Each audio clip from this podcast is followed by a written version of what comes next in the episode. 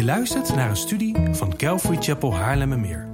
We bidden dat de Heer tot je zal spreken en je zult groeien in jouw persoonlijke relatie met de levende God. Bezoek voor meer informatie onze website calvarychapel.nl. Dat is c a l v a r y c h a p e l.nl.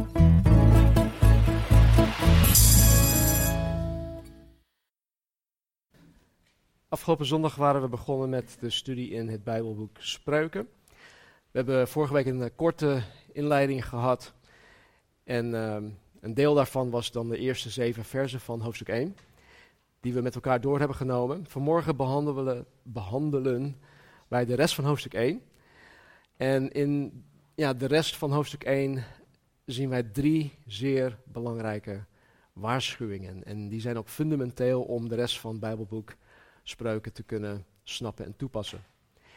zoals ik eerder had gezegd, is spreuken het meest praktisch boek in het Oude Testament. En het leert ons, hè, wij die wedergeboren zijn, de vaardigheden om, om dagelijks goed te kunnen leven, te midden van deze goddeloze wereld. Het leert ons als christenen goed te leven te midden van een vijandige wereld. En spreuken raakt alle facetten van, van, van menselijke relaties. Het raakt alle facetten van menselijke interacties. Haar principes zijn tijdloos en ze zijn ook niet cultuurgebonden. Met andere woorden, ik kan niet zeggen, ja maar hallo, ik ben een Indo, dus het is niet op, op mij eh, van toepassing. Nee, het is voor alle mensen van toepassing. En alle wijsheid dat ik in het boek Spreuken, of dat in het boek Spreuken voorkomt, is door is door ons te leren. Wij kunnen het leren. Het is, het is niet iets dat te hoog gegrepen is. Het is voor een ieder mogelijk, zolang wij de vrezen des Heren voorop hebben staan. Dus als je je Bijbel bij je hebt, slaat open op Spreuken hoofdstuk 1. En uh, laten we vandaag weer bij uh, vers, vers 1 beginnen. De spreuken van Salomo, de zoon van David, de koning van Israël. Om bekend te worden met wijsheid en vermaning om woorden vol inzicht te begrijpen, om vermaning die inzicht biedt aan te nemen, gerechtigheid, recht en billijkheid, om aan onverstandigen schranderheid te geven, aan een jongeman kennis en bedachtzaamheid. Wie wijs is, zal horen en inzicht vermeerderen. En wie verstandig is, zal wijze raad verwerven, om een spreuk en een spreekwoord te begrijpen, woorden van wijze en hun raadsels. De vrezen des Heren is het beginsel van de kennis, dwazen verachten wijsheid en vermaning. Mijn zoon, luister naar de vermaning van je vader en veronachtzaam het onderricht van je moeder niet. Want ze zijn een bevallige krans om je hoofd en schakels van een ketting om je hals. Tot zover. Vanmorgen pakken wij het bij vers 8 op. En dan staat er in vers 8 en 9: Mijn zoon, luister naar de vermaning van je vader en veronachtzaam het onderricht van je moeder niet want ze zijn een bevallige krans om je hoofd en schakels van een ketting om je hals. Koning Salomo spreekt hier vanuit zijn, zijn rol als vader tot zijn zoon Rehabeam. En ik kan me een beetje voorstellen dat Rehabeam zich enerzijds bevoorrecht voelde, omdat hij de wijste man op, op aarde had als zijn vader. Maar tegelijkertijd kan ik me ook voorstellen dat dat hij, ja, dat hij zich ontzettend aan zijn vader ergerde, omdat zijn vader gewoon altijd gelijk had. Maar helaas, en dat lezen we in een ander Bijbelboek, helaas ging het ondanks de goede opvoeding uiteindelijk niet goed met Rehabeam, omdat hij zich niet aan zijn vaders en moeders vermaning en onderricht heeft gehouden. Omdat hij geen vrezen des Heren had. In 2 Kronieken 12, 14 staat dit. En hij, dus Rehabeam, de zoon van Salomo en Batseba, en hij deed wat slecht was, omdat hij zijn hart er niet op richtte om de Heren te zoeken. En daar komt het uiteindelijk op neer. Wij zullen niks in het Bijbelboek Spreuken snappen of toe kunnen passen, tenzij ons hart op de Heren is gericht. Daarom zei vorige week ook, vers 7 is fundamenteel. De vrezen des Heren is het beginsel van de kennis. Zonder vrezen van God is het onmogelijk. De aansporing om naar de vermaning van zijn vader en eh, te luisteren om het onderricht van zijn moeder in acht te nemen, is in het geval van Salomo en Bathsheba uh, en hun zoon Rehabeam is, is goed. Zij zijn de ouders, hij is de zoon, het is gewoon goed en het is logisch. Want het gaat hier voornamelijk om het overbrengen van goddelijke wijsheid aan je kind. Of als je meerdere kinderen hebt, aan je kinderen. En zowel vader als moeder spelen hierin een rol. Een opvoedende rol, een, een, een belangrijke rol, een essentiële rol. En het is daarom dan ook van essentieel belang dat vader en moeder Gods wijsheid eerst zelf zoeken en het zelf ook beoefenen, zodat, deze wijsheid door, uh, zodat ze deze wijsheid door kunnen geven aan de kinderen. Ik weet niet of je het ooit hebt gehoord, um, maar sommige ouders zeggen ja, uh, doe dit of doe dat. En dan zegt het kind natuurlijk, ja, maar waarom dan? Ja, omdat ik het zeg. Is geen goede opvoeding, mensen. Nee, je moet dingen kunnen uitleggen. En het feit dat wij dingen, kennis en wijsheid kunnen overbrengen, betekent ook dat kinderen in staat zijn om dingen te kunnen snappen. Ik zag vanmorgen net um, Martien bezig met hun elfjarige zoon uh, Joram. Martien die bedient nu het geluid en dat gaat, ja, is best wel technisch, het is best wel ingewikkeld tegenwoordig, want het is al draadloos en dat gaat via bepaalde devices enzovoort. Maar hij legde dat gewoon aan zijn zoon uit. En ik kreeg de indruk dat hij het gewoon echt snapte. En het is zo mooi om dan um, dat ook in de praktijk te zien. Want kinderen die zijn nou eenmaal slim, die hebben het vermogen om Gods wijsheid aan te kunnen nemen en te kunnen snappen. Nou goed, we kunnen dit gedeelte ook zo zien dat, dat wij aangespoord worden. Dat wij, niet alleen onze kinderen, maar dat wij als Gods, als Gods kinderen aangespoord worden om Gods vermaning te gehoorzamen, om zijn onderricht niet te verwaarlozen. Uh, verwaarlozen. Het luisteren naar de vermaning betekent dat wij de vermaning gehoorzamen. Het is niet zo dat het hierin gaat en hier uit, dat we een soort van Oost-Indisch doof zijn. Nee, wij, wij horen daarnaar te handelen. Wij, wij moeten daders van Gods woord zijn. Het niet veronachtzamen van het onderricht betekent niet dat, um, dat wij Gods onderricht per se geheel verwerpen. En want soms, soms denkt men, ja, maar ik verwerp Gods woord toch niet? Nee, het veronachtzamen van het onderricht betekent dat je, dat je er niet onverschillig mee omgaat. En begrijp me niet verkeerd, dit is mijn, mijn, mijn um, observatie. Ik geloof dat sommigen van jullie er nooit voor uit zullen komen dat je Gods onderricht falikant zou verwerpen. Toch? Maar toch ga je er slordig mee om. Toch veronachtzaam je Gods onderricht. Alleen al door de Bijbel niet te lezen, veronachtzaam je zijn onderricht.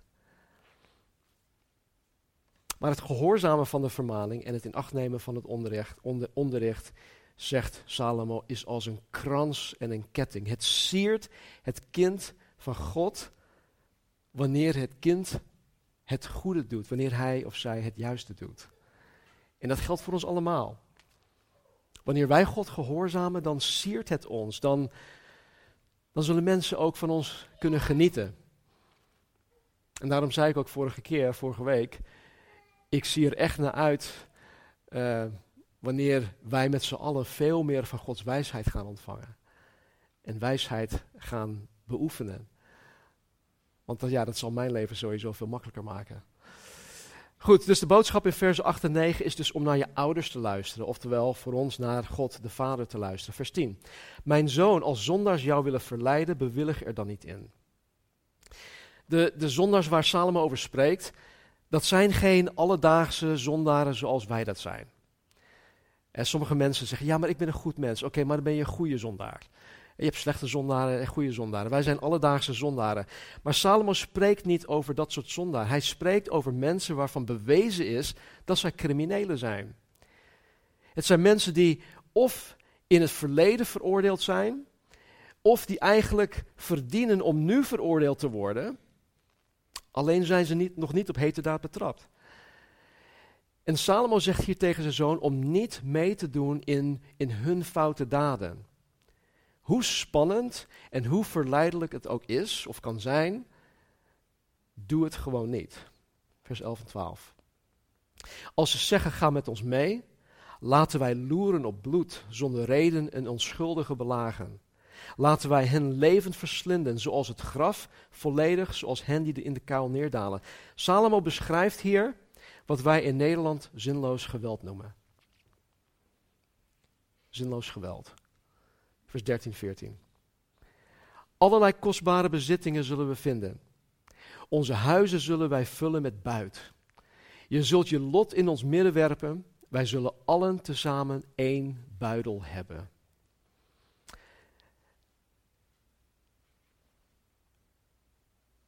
Wij, wij die misschien een beetje of iets hebben geproefd van, van een, een crimineel leven, weten dat een crimineel leven veel meer belooft dan dat het oplevert. En, en dit soort gasten beloven kostbare bezittingen. Ze beloven geld en status. Je kan hierdoor een heel mooi huis kopen. Je kan je huis hierdoor inrichten met, met allerlei luxe dingen, luxe meubels, elektronica, gadgets, noem maar op. Je kan de duurste merkkleding en accessoires dragen.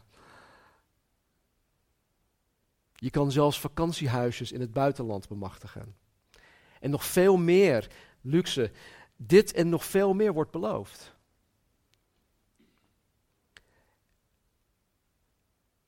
En dat je je lot in hun midden werpt, betekent dat men jou pas zal accepteren als je doet wat er van je geëist wordt. Het betekent ook dat wanneer je je lot in hun midden werpt, je ergens bij zal horen. En vandaar ook dat, dat gangs, hè, bendes, kunnen voortbestaan, want zij azen heel vaak juist op diegenen die geen eigen identiteit hebben en ergens bij willen horen.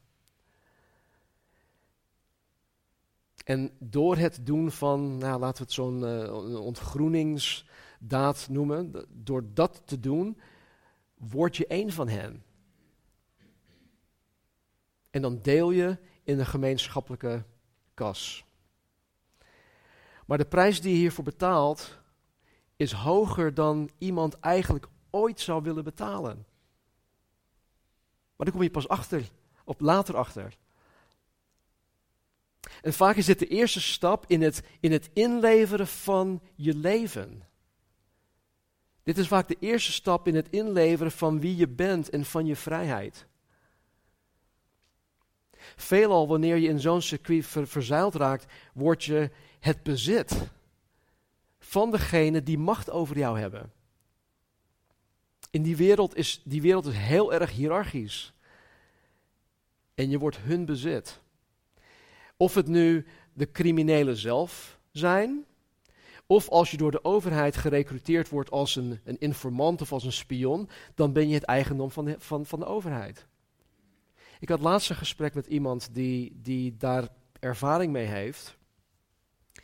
En die zei dat, stel dat je crimineel bent en je wordt gearresteerd en je wordt in de gevangenis gezet en dan wordt er met je gepraat en dan wordt door het OM met je gepraat en dan zeggen ze van, hé hey, luister, ik kan, jullie, ik kan een deal maken met jou. Als jij ons namen geeft als jij weer terug naar die wereld toe gaat en je, je geeft ons de namen van degene die, die de leiding hebben van die organisatie of noem maar op, dan kan je, dan kan je vrij uitgaan. In de States gebeurt dat heel vaak. En wat er dan gebeurt is, dan ben je als, als, als spion of als informant, dan, dan ga je weer terug die wereld in, een soort van undercover. Maar dan heb je aan de ene kant het gevaar van het, van het crimineel leven. En aan de andere kant heb je de overheid die in je nek zit te hijgen. Dus je wordt aan alle kanten wordt je gewoon, wordt, wordt je vrijheid van je afgepakt. Je bent nooit meer vrij. En vandaar dat Salomo zijn zoon dus waarschuwt om nooit zijn lot in het midden van dit soort circuits te werpen. En uiteindelijk is deze waarschuwing op een ieder van ons van toepassing. Want alhoewel de meesten van ons niet verzeild zullen raken in criminele zaken, althans hoop ik, de essentie van de waarschuwing komt neer op hetzelfde wat Paulus in de Korinthebrief schrijft. In 1 Korinthe 15, vers 33 zegt Paulus dit. Hij zegt, dwaal niet of maak uzelf niets wijs. Slecht gezelschap bederft goede zeden. In de Groot Nieuws Bijbel staat dit. Wie met pek omgaat, wordt ermee besmet. Dus wanneer, wanneer jij als christen omgaat, of wanneer je bevriend raakt met mensen die een slecht invloed hebben op jouw relatie met de Heer, dan zal je daardoor steeds verder van God en van zijn hemelse wijsheid afdwalen. Al denk je dat het niet zo zal gaan. Al denk je van nee, joh, ik, ik, ik kan het wel aan, ik, ik, ik sta sterk in mijn geestelijke schoenen, ik, ik ga juist met die mensen om, om ja, het evangelie te delen enzovoort enzovoort.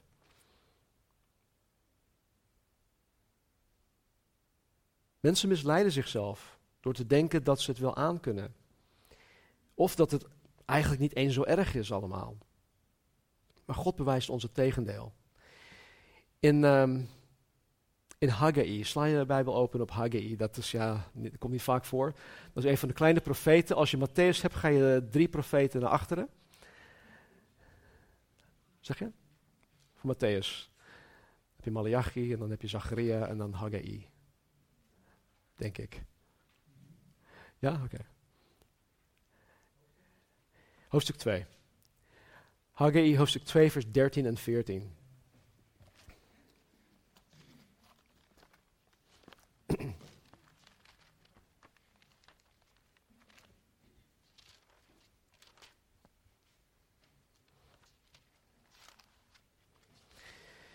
Oké, dus staat. Zie, iemand draagt geheiligd vlees in de punt van zijn kleding en raakt met de punt daarvan brood, gekookt voedsel, wijn, olie of welk voedsel dan ook aan. Wordt het dan heilig? En toen antwoordden de priesters en zeiden nee. Daarop zei Haggai, als iemand die onrein geworden is door een dood lichaam iets van al die dingen aanraakt, wordt het dan onrein? Toen antwoordden de priesters en zeiden, het wordt onrein. Tot zover. In Groot Nieuwsbijbel staat het zo. Stel iemand draagt een deel van het heilige offervlees mee in een plooi van zijn mantel. Dus stel je voor, je hebt, je hebt zo'n lange jurk aan en dan rol je dat op. Je hebt een stuk heilig offervlees. En daarmee raak je dan um, brood aan of olie of andere voedselwaren die dus niet geheiligd zijn. De vraag is, worden die andere dingen dan heilig doordat je het geheiligd vlees op dat andere neerlegt? Of dat je het daarmee aanraakt? En, de, en, en de, het antwoord is nee. Het, het niet geheiligde wordt niet geheiligd als, het, als je daarmee uh, met het geheiligde aanraakt. Dus um, wordt het dan heilig? Nee. En dan staat er maar, vroeg Haggai daarop, stel dat iemand onrein geworden is doordat hij met een lijk in aanraking kwam en hij raakt voedsel aan, wordt dat dan wel onrein? En de priester zeiden ja. Wat de Bijbel ons hier leert, is te vergelijken met dit. Dat heb ik niet van mezelf hoor, dat heb ik van Wayne Vanderweer, onze OIC Biblical Counseling uh, leraar. Stel dat ik een, een spierwit, spierwitte handschoen aan heb, à la Michael Jackson. Een spierwitte handschoen. En ik steek met mijn hand, met deze prachtige witte handschoen, ik steek mijn hand in een vieze modderpoel. Zal de handschoen vies worden of zal de vieze modderpoel spierwit worden? We weten allemaal het antwoord op die vraag. Dit voorbeeld geeft aan dat het slechte, het onreine, altijd het goede of het reine zal beïnvloeden. Nooit andersom. Het reine zal altijd bezoedeld worden door het onreine. In ons geval, als wedergeboren christenen, in wie de Heilige Geest van God woont, hebben wij nog altijd te maken met ons oude vleeselijk natuur. Ons oud vleeselijk natuur dat nog altijd onderhevig is aan de verleiding van zondige dingen. Ik heb daar dagelijks mee te maken. Wij kunnen zelfs als wedergeboren christen dus nog altijd bezoedeld raken door onreine dingen waarmee wij in aanraking komen. Het is nou eenmaal zo.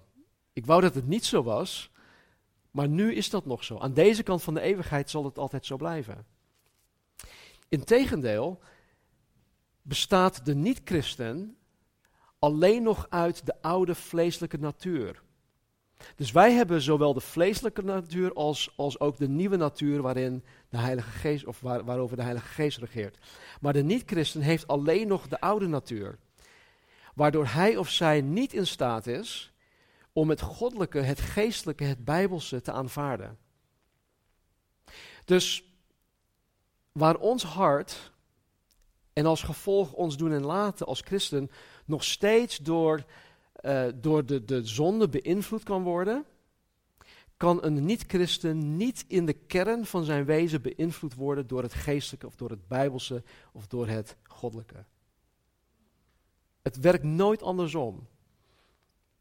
Althans niet tot in het diepst van het hart van een persoon waar wij veranderd worden. Wij worden innerlijk veranderd. Zij kunnen misschien wel hun, hun gedrag aanpassen. En dat heb ik wel eens meegemaakt op mijn werk. Dan vloekt iemand GVD. Oh, sorry, ik, ik, ik wist niet dat je erbij stond. Dus ze passen hun gedrag wel aan, maar diep in hun hart zijn ze, zullen ze nooit veranderd worden. Wees daarom zeer selectief met wie je omgaat. Met wie je je inlaat. Als iemand waarmee jij je leven deelt, jou niet dichter bij God brengt, dan zou het heel erg verstandig en wijs zijn om deze persoon uit jouw leven te verwijderen. Ja, maar dat is niet liefdevol. Ja, maar ik wil, ik wil Christus met die persoon delen. Misschien wil God jou daar niet eens voor gebruiken. Misschien wil God daar een ander voor gebruiken. Dus als zo'n persoon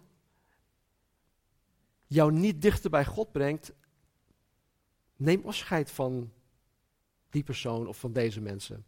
Werp je lot, zegt, zegt uh, Salomo, werp je lot niet in hun midden. Vers 15 en 16. Mijn zoon, ga niet met hen op weg. Weerhoud je voet van hun pad. Want hun voeten snellen naar het kwaad en ze haasten zich om bloed te vergieten.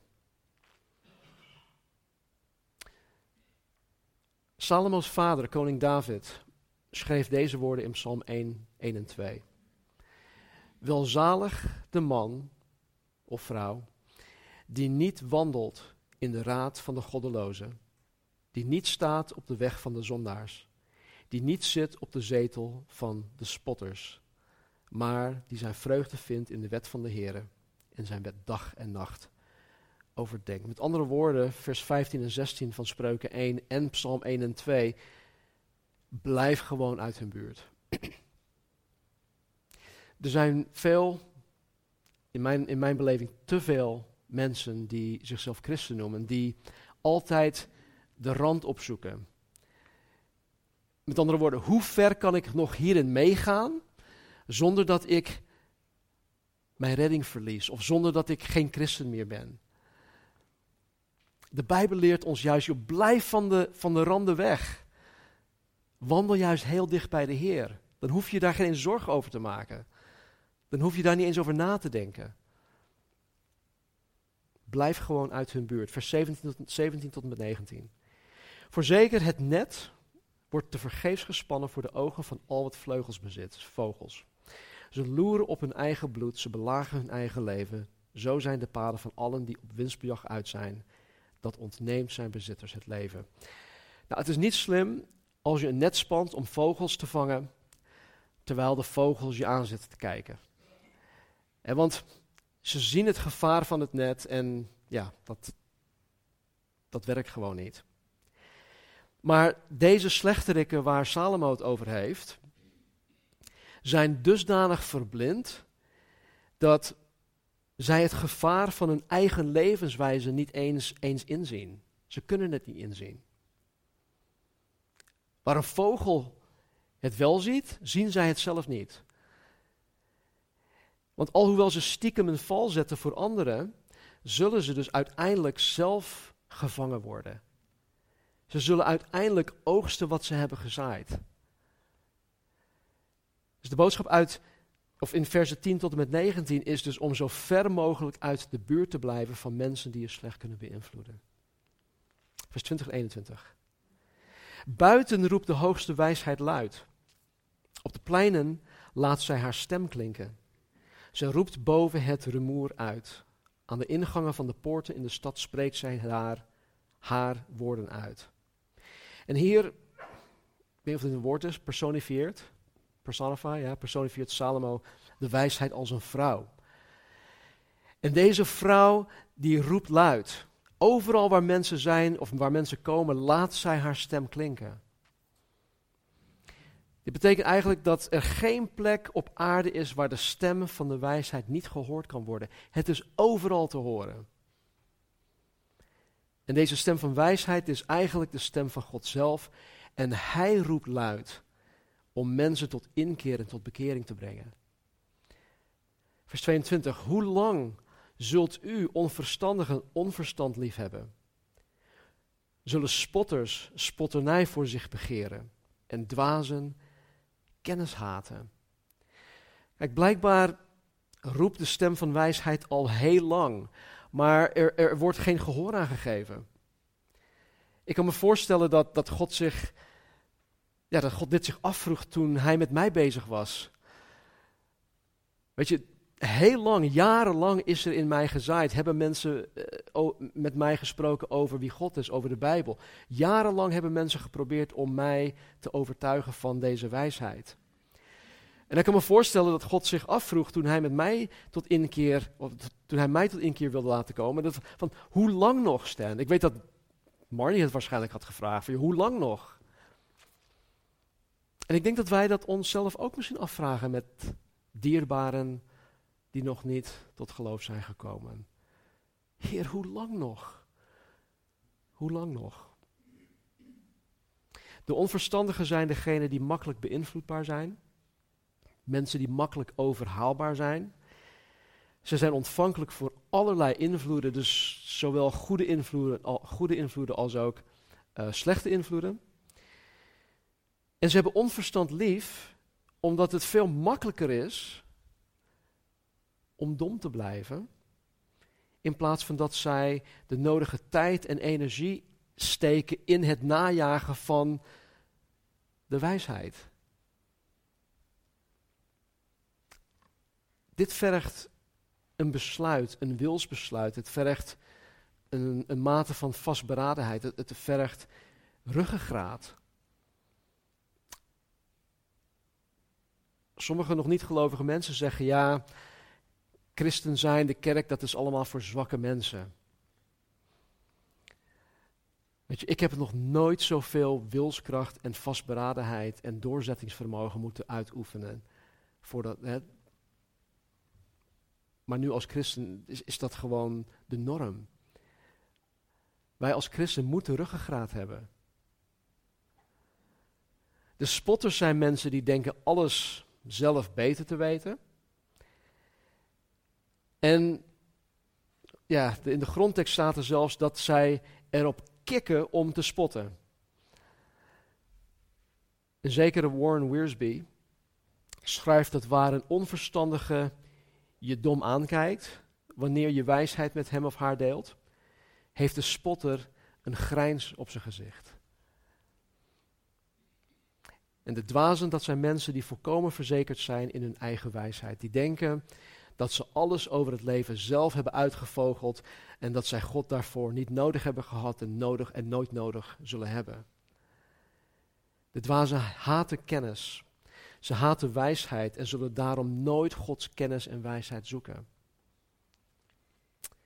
Vers 23. Keert u zich tot mijn bestraffing. Zie, ik zal mijn geest over u uitstorten, mijn woorden u bekendmaken. Ondanks dat de onverstandigen, de dwazen en de spotters nog geen gehoor hebben gegeven aan de roepstem van de wijsheid, laat God ons zien hoe geduldig en hoe genadig Hij is door te blijven roepen. Hij blijft roepen, Hij roept hier weer.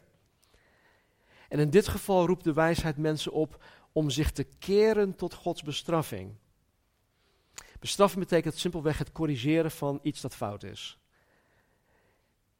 Het keren betekent bekeren. Het vereist een, een bewuste keus.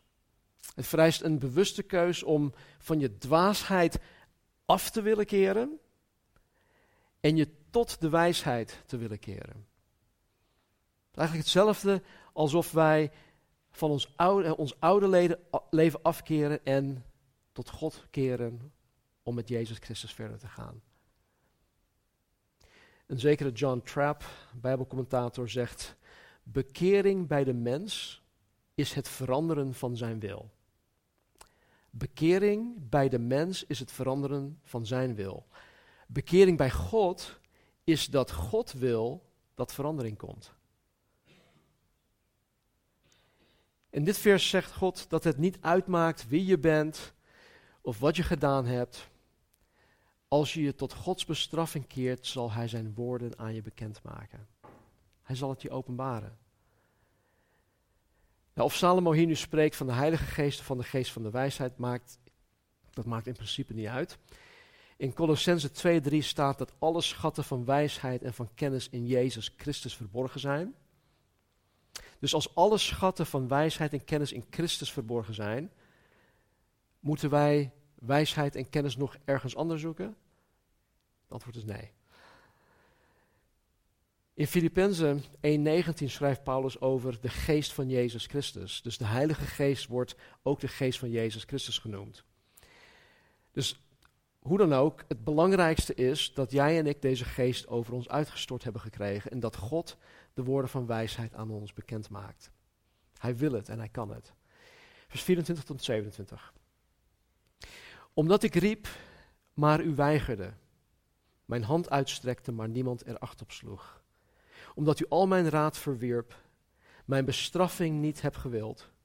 Daarom zal ik ook lachen om uw ondergang. U bespotten wanneer uw angst komt, wanneer uw angst komt als een verwoesting, uw ondergang eraan komt als een wervelwind, wanneer benauwdheid en nood over u komen. Er zal voor een ieder die Gods wijsheid, raad en bestraffing weigert, die er geen acht op slaat, die het verwerpt, voor een ieder zullen er gevolgen zijn.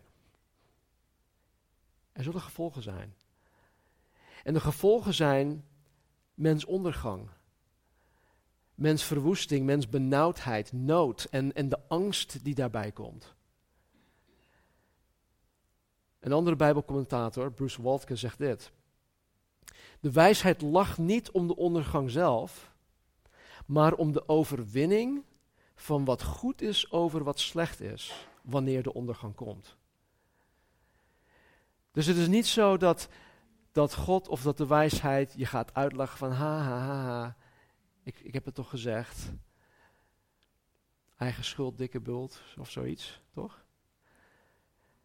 Nee, wijsheid lacht niet om de ondergang zelf, maar om de overwinning van wat goed is over wat slecht is wanneer de ondergang komt.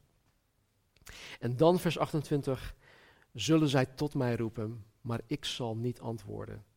Ze zullen mij ernstig zoeken, maar ze zullen mij niet vinden, omdat zij de kennis hebben gehaat en de vrezen des Heren niet hebben verkozen. Ze hebben mijn raad niet gewild, al mijn bestraffingen hebben zij verworpen. Ze zullen van de vruchten van hun weg eten en verzadigd worden van hun eigen opvattingen. Want de afvalligheid van de onverstandigen zal hen doden en de zorgeloze rust van de dwazen zal hen ombrengen. Tot zover. Weet je, als, al, al gelooft de mens niet in de God van de Bijbel, is het mens eigen om naar God uit te roepen wanneer hij of zij getroffen wordt door calamiteit. Hoeveel van jullie, voordat je tot geloof in God bent gekomen, heeft zoiets meegemaakt? Ik, ik heel vaak. Ik beweerde niet in God te geloven, maar als het, als, het echt, als het echt heel erg moeilijk werd in mijn leven, en ik heb momenten gehad dat ik bijna op sterven lag, ja, dan door eigen toedoen, dan, dan roep je wel naar een God uit. Maar hier zegt God dat alhoewel hij geduldig en genadig is, zal er, een, zal er op een gegeven moment een punt komen in ieders leven dat hij of zij door eigen toedoen zo ver van God verwijderd is geraakt, dat zij niet meer te redden zijn. Dan is het te laat. Weet je, dit, dit, dit lijkt bijna niet mogelijk, want God is liefde, God is liefdevol, God wil dat mensen gered worden. En toch gaan er dagelijks heel veel mensen als ongelovigen de eeuwigheid in. In Johannes hoofdstuk 12 sprak Jezus over de halstarrige Joden, over de religieuze leiders, de hardnekkige Joden, die niet in hem wilden geloven, hè, die, die Jezus niet als Yeshua HaMashiach wilden aannemen. En wat hij over, hem zei, over hen zei, was dat zij een punt hadden bereikt dat zij niet meer konden geloven. Het was geen, kwestie, was geen wilskwestie meer. Het staat ergens in uh, Johannes hoofdstuk 12, vers 39, denk ik.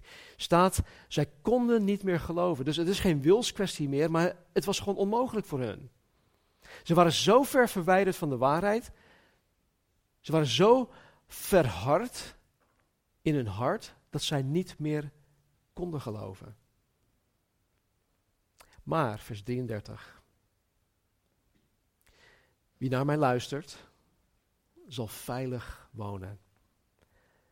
Hij zal vrij zijn van angst voor het kwaad. Weet je, ik ben uh, afgelopen maandag ben ik samen met een aantal mannen van uh, de gemeente naar Oostenrijk toe gegaan uh, voor een conferentie. En ik, we hebben thuis een, een videodeurbel, dus als iemand aanbelt en ik ben boven, dan gaat mijn telefoon af en dan zie ik dus door dat videocameraatje wie dus voor de deur staat.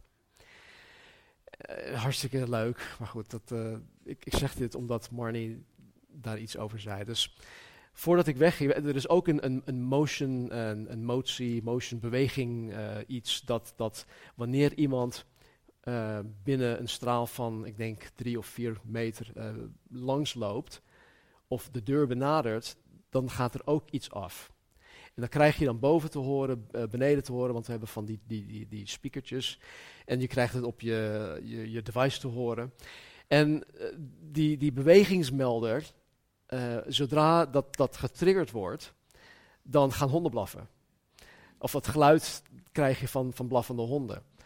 En ik heb dat uitstaan, want ik vind het gewoon irritant dat elke keer als iemand uh, aanloopt of als iemand te dichtbij komt, dan hoor je die honden blaffen.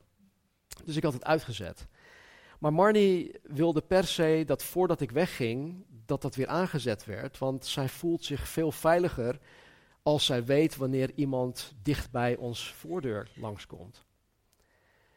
En ik weet hoe jullie dit zien, maar ik vind het heel fijn om veilig te kunnen wonen. En hier staat, maar wie naar mij luistert, zal veilig wonen. Weet je, het is geen keiharde, expliciete belofte, want er zijn genoeg mensen in landen waar het niet zo is. Maar ondanks dat zij misschien fysiek niet veilig wonen, weet ik zeker dat zij diep in hun hart een, een, mate van rust hebben, een mate van zekerheid hebben dat wat er ook met hun zal gebeuren, zij veilig zullen zijn. Veilig in de handen van de Heer Jezus Christus. En hij zal vrij zijn van angst voor het kwaad. Het is zo ontzettend gaaf om angstvrij te kunnen leven. In spreuken gaat het veelal om contrasten. In het laatste stuk zien wij duidelijk het contrast tussen de uitkomst van degenen die de wijsheid verwerpen en degenen die de wijsheid omarmen. En er zijn veel verschillende natuurwetten, waarvan uh, de wet van gravitatie of de wet van Newton, de, de zwaartekrachtwet, dat is waarschijnlijk de meest bekende voor ons. Um, en al snappen wij niet precies hoe het werkt, we hebben er dagelijks mee te maken. Als ik nu mijn telefoon laat vallen, dan zegt de wet van de zwaartekracht, hey, hij klettert naar beneden. Um, nu ik iets ouder ben, beginnen bepaalde dingen ook door de, door de zwaartekracht een beetje te hangen en te zakken. Weet je, dus het is gewoon, het is echt. Het bestaat echt, de wet van gravitatie of van de wet van Newton. En zoals er natuurwetten zijn, zijn er ook geestelijke wetten. Die net zo echt zijn als de natuurwetten. En we hebben, vandaag, we hebben het vandaag over één van zo'n geestelijke wet gehad. En dat staat niet hier in Spreuken, maar het staat in Galaten. Dus sla je Bijbel open op Galaten hoofdstuk 6, vers 7 en 8 en dan sluiten we mee af. Galaten 6, vers 7 en 8.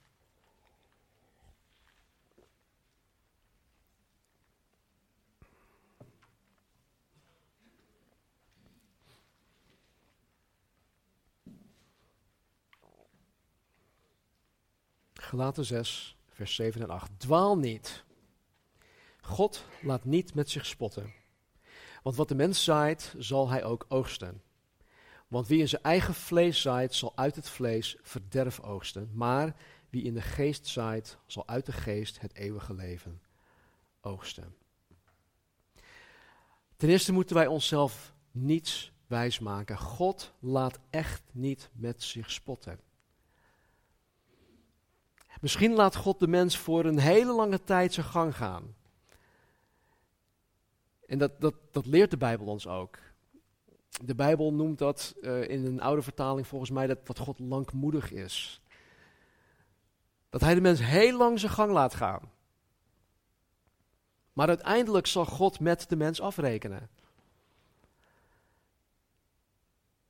Wat de mens zaait, zal hij ook oogsten staat hier. En dat is die geestelijke wet. En deze geestelijke wet moeten wij altijd op ons netvlies houden, of hebben, wanneer wij de spreuken lezen. En dit is, want dit is, het is fundamenteel in het kunnen begrijpen van de spreuken. Heel veel van, van, van wat er eh, geschreven staat in de spreuken gaat om deze wet. Wat je, wat je zaait, zal je ook oogsten. En als wij spreuken lezen met de wetenschap dat wat de mens zaait, hij ook zal oogsten, dan zullen wij beter opletten. Dan zullen wij veel scherper zijn wanneer we de spreuken lezen. Wie naar mij luistert, zal veilig wonen. Hij zal vrij zijn van angst voor het kwaad. Laten we bidden. Hemelse Vader, dank u wel dat u zo geweldig goed bent, Heer, dat u echt alle wijsheid in pacht hebt. En Heer, dat u zo genadig bent, zo liefdevol, dat u uzelf aan ons geeft, dat u de wijsheid aan ons wil geven, dat u het niet voor uzelf wil houden. Maar juist, Heer, dat u ons hierin wil leren, dat u ons hierin wil oefenen. En dat u ons de spreuken heeft gegeven, Heer, om de vaardigheden, de vaardigheden te leren om goed te kunnen leven, Heer, te midden van een een ongelovige Heer, een, een, een vijandige maatschappij. En dan niet zozeer om ons af te scheiden van de maatschappij, maar juist om heel sterk in onze schoenen, in onze geestelijke schoenen te kunnen staan, te midden van de maatschappij. Heer, dat we onwankelbaar op de rot staan. Dat wij Jezus Christus zo dicht navolgen. Heer, dat als wij maar een half woord tegen Jezus zeggen dat Hij zo dichtbij is, dat Hij de rest voor ons kan invullen. En dat wij zo dicht bij Hem zijn, zodat wij Zijn stem, die stille, zachte stem, Heer, kunnen onderscheiden te midden van alle, alle rumoerigheid om ons heen. Dank u wel voor uw woord. Dank u wel voor uw wijsheid. Dank u wel dat u ook in Jacobus belooft dat wanneer wij wijsheid tekort komen, wanneer wij het echt nodig hebben. En Heer, dat is elke dag opnieuw. Zelfs van moment tot moment. Heer, dat wij het aan u mogen vragen en dat u het zal geven. Dat u het geeft, Heer, zonder dat u zegt, oh, daar heb je hem weer. Ik heb het al voor de zoveelste keer tegen je gezegd. Nee, Heer, u doet dat niet. U geeft. En u blijft geven. Dus help ons om uw vermaning aan te nemen. Help ons om uw onderricht niet te veronachtzamen. Geef ons wijsheid daarin. Dank u wel, Heer. In Jezus' naam. Amen. Sure.